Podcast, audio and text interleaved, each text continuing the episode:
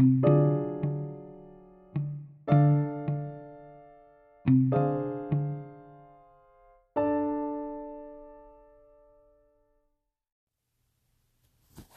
everybody, and welcome back to our unnamed podcast.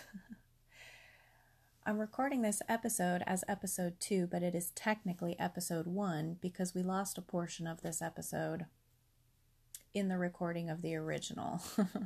so I'm re recording it and going to upload it. It's probably better if you listen to this portion first before you listen to the second episode because this is actually the precursor for the information that we provided in the podcast that is already published.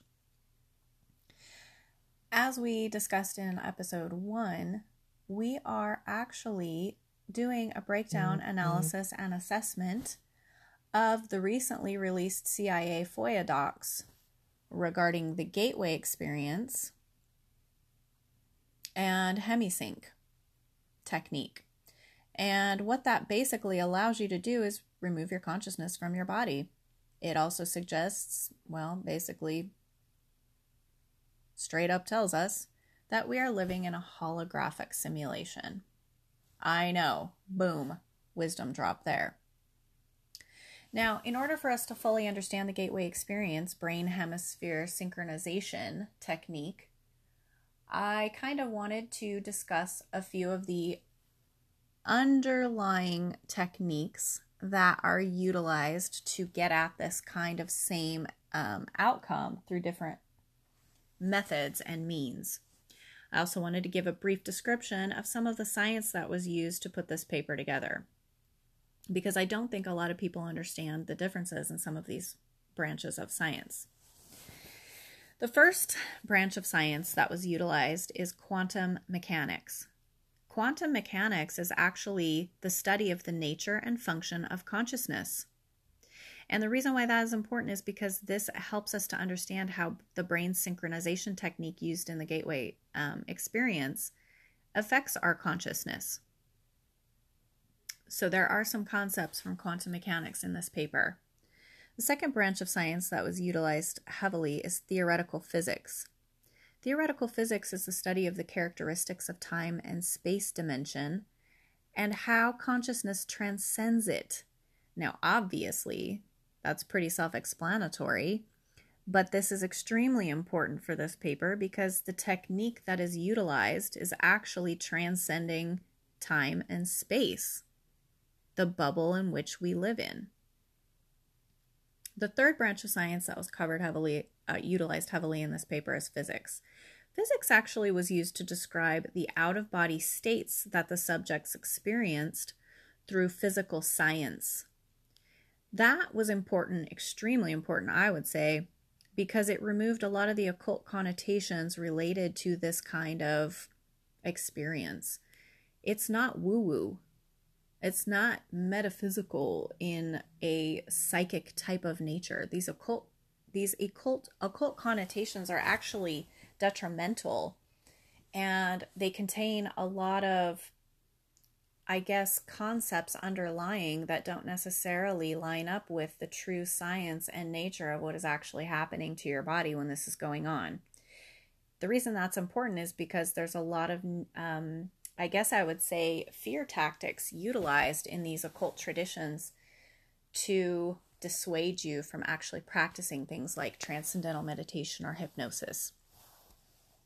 One of the questions that I want to throw out right now and I would really like feedback from the audience. So, for those of you listening on Anchor, I would love for you to send me a, a quick little comment back about this question and how you would answer it.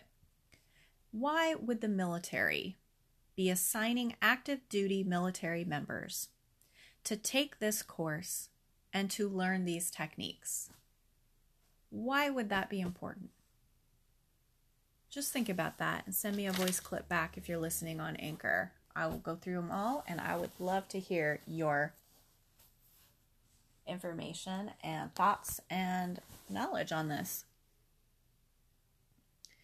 Now, the basis of the gateway experience and understanding those techniques, the most effective way is to understand and briefly profile the basic mechanics for related methods such as hypnosis, transcendental meditation, and biofeedback. So I'm going to go ahead and cover those now so that you can understand the differences between those and the gateway technique. This way, we can develop a frame of reference from the very beginning that will provide very useful concepts to explain and understand the gateway technique by comparison. Now, the first technique I want to cover is called hypnosis. I think all of us have pretty much heard of hypnosis. Now, hypnosis is kind of interesting because it actually shuts down and disengages the left hemisphere of your brain. The left hemisphere of your brain is your self cognitive, verbal, and linear reasoning components. This side of your brain helps you to assess stimulus, categorize it, and assign meaning to it. So, this is really the judging center of your brain. And the information or stimulus coming into your brain is basically judged or assessed prior to passing it to the right hemisphere. When you disengage that portion of your brain, it goes directly into the right hemisphere of your brain, which is the non critical, holistic, nonverbal, pattern oriented portion of your brain. Those suggestions pass directly into the right hemisphere of the brain and are accepted and acted upon without judgment. Now, that's important because you mm, theoretically could be hypnotized to do things that would not align with things that you would want to do if you were judging and reasoning those with your left hemisphere of your brain. It also inv- involves emotional reactions. Now, in the in the study of the hypnosis technique, it's important to note that there is a sequence of points known as the homunculus, which corresponds to points in the body. So there is a small portion of your brain that these electrical signals are sent to. And based on where in this homunculus structure these electrical signals and impulses are sent, is exactly directly correspondent to the area of the body that is needed to act upon the suggestions that are being sent to your brain. So, for example, if the subject is suggested that their la- left leg is numb in hypnosis, that will translate as an electrical signal to the brain. And that happens in the brain at the point on the homunculus structure that corresponds with the left leg in the body. So I just, I kind of wanted to point that out because I found that really, really, really fascinating. Now, there was another thing in the paper that I found really fascinating about hypnosis as well. So, if, for example, the subject is suggested that they will experience a general feeling of happiness and well being that would be sent to the appropriate pleasure centers located in the brain. And they would feel a feeling of euphoria. Suggestions such as one that informs the subject that he enjoys enhanced concentration or powers of memory, that would be responded to in the right hemisphere by accessing unused information storage capacity normally held in reserves. And the reason that's held in reserves is because the left hemisphere of the brain is in charge of selection and control processes. So basically what I'm saying is that these these storage centers that are normally held in reserves can be accessed directly by getting the left hemisphere out of the brain. And that becomes pretty significant in the context of the gateway process because it definitely can be used to accelerate progress in the early stages of the gateway experience. Now, the second technique that w- was looked at to get a frame of reference for the gateway experience is called transcendental meditation. Okay.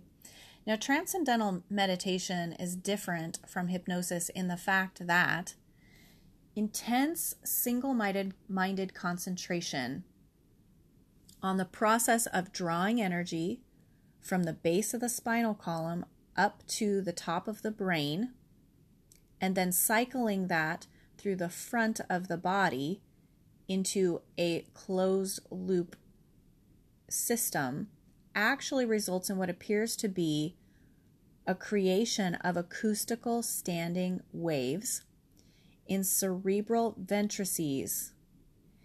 Those are then conducted to the gray matter in the cerebral cortex on the right side of the brain. Now, those waves that you're creating by pulling that energy up the spinal column, those stimulate and eventually polarize the cortex. And when that happens, that tends to conduct a signal along the homunculus, starting from the toes and works its way all the way up the body. That results from the altered rhythm of the heart sounds, which are occasioned by prolonged practice of meditation. So you can literally alter not only the brain waves in your brain, but the rhythm of your heart. What that does is it sets up sympathetic vibrations in the walls of the fluid filled cavities, which comprise the third and lateral ventrices of the brain. So, what you're actually doing is you're self stimulating pleasure centers of the brain. So that's definitely a very different technique than hypnosis. Now, the third technique that was utilized to get a good frame of reference and a solid understanding of how the gateway experience worked is called biofeedback. That was the third consciousness altering methodology. Now, biofeedback is pretty unique in that it employs self cognitive powers of the left hemisphere to gain access to the right hemisphere. So essentially what you're doing in the left in the left hemisphere as in hypnosis, you're largely bypassing or ignoring that. But in biofeedback, it actually teaches your left hemisphere to visualize the desired result and then recognize the feelings associated with that in your right hemisphere. So you're not necessarily moving the left left hemisphere out of the way. You're actually using it to consciously affect that change. And then your right hand hemisphere of your brain is feeling into those feelings and associating them with that in order to produce the desired results. So let's say, for example, that you have a wound in your left leg and you want to increase blood flow to your left leg using biofeedback. You could imagine with your left side of your brain, which is the conscious, linear, logical, thinking, rational side of your brain, you could imagine moving blood to the left side of your leg where that um, wound is actually contained. And then, once you have been able to successfully imagine that and get in a state where you you are doing that, your right hand brain can then associate the feelings of that and can recreate that experience anytime it wants. So the left hand brain consciousness is enabled to access appropriate areas in the areas in the right hand brain using what seems to be like a conscious on demand mode you can actually measure this. So, for example, if you wanted to take a thermometer to see if your blood flow in the left hand side of your leg was actually increasing, you could measure that with a thermometer because the temperature would go up. Now, the hemisync technique, which is the gateway experience, is completely different in the fact that it brings enhanced strength and focus and coherence to the amplitude and frequency of the brain wave output between the left and right hemispheres. So you're altering your consciousness and moving it outside the physical sphere to escape even the restrictions of time and space by synchronizing both portions of your brain. So you're not actually getting one out of the way, you're not using one and then the other. You are literally making your brain function wholly together in one unified system. That's why this te- technique is so important and so powerful. When you're able to synchronize both hemispheres of your brain and move your consciousness outside of your physical vessel, you can then access intuitive knowledge that the universe offers. Obviously, this technique is very different from the techniques that we just described. Hemisync is essentially a state of consciousness defined as EEG patterns of both hemispheres simultaneously equal in amplitude and frequency. So these are tapes that people actually listened to to synchronize both sides of their brain. What happens when this occurs? If you think about your brain like a lamp, when your brain is in its normal state, that's like a lamp sending out heat and light, but in a very chaotic and incoherent way. It's very dis- diffused energy, it's just kind of scattered and going anywhere. But after hemisync, the brain is like a laser beam which produces a disciplined stream of light. When you focus, train, gain coherence, and your brain begins to resonate at an increased vibrational level, this allows your brain to connect with more sophisticated and, let's say, rare energy levels in the universe. Now, we're assuming that the brain is capable of processing any of that information that comes in same as it would as any ordinary cognitive input. It's perceived through visual symbols, intuition, and visual and oral A U R A L, perception. So that's why those techniques to me are fascinating to understand how they work on different areas of the brain as well as the body and then to understand a good foundational knowledge of how hemisync is actually very different. Now, there's an important point to mention here about hemisync that I wanted to explain to you guys. The way that this works and why it is so absolutely um, successful is called frequency following response. Now, why frequency following response is important is because it takes advantage, HemiSync takes advantage of this phenomenon. So what happens is if you if you have um, an outside sound that is the same frequency as the brain, your brain will try to mimic that frequency output response. So if it is a normal brain frequency that's coming in from the outside, your brain automatically tries to frequent frequent sorry.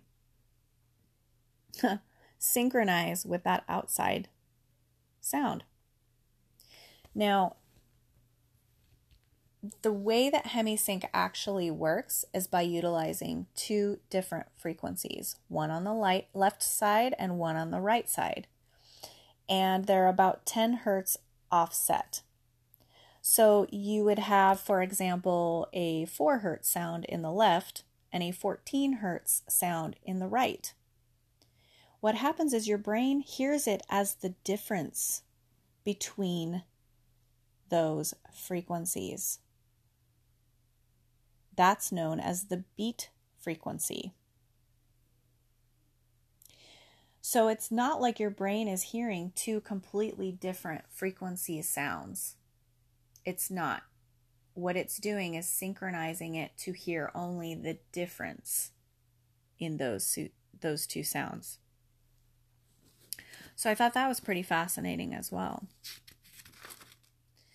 So that's pretty much all that we covered in the first portion of the podcast that did not get added to the one that we've already published. So I hope that this was helpful and gave you a little bit better understanding of the foundational techniques that were utilized to study the gateway hemisphere. I'm sorry, the gateway experience and hemisync technique. Again, I would love to hear back from you guys about why it is that you think the military would be assigning active duty members to take this course and to learn these techniques. Thanks so much for listening. Can't wait to hear from you guys.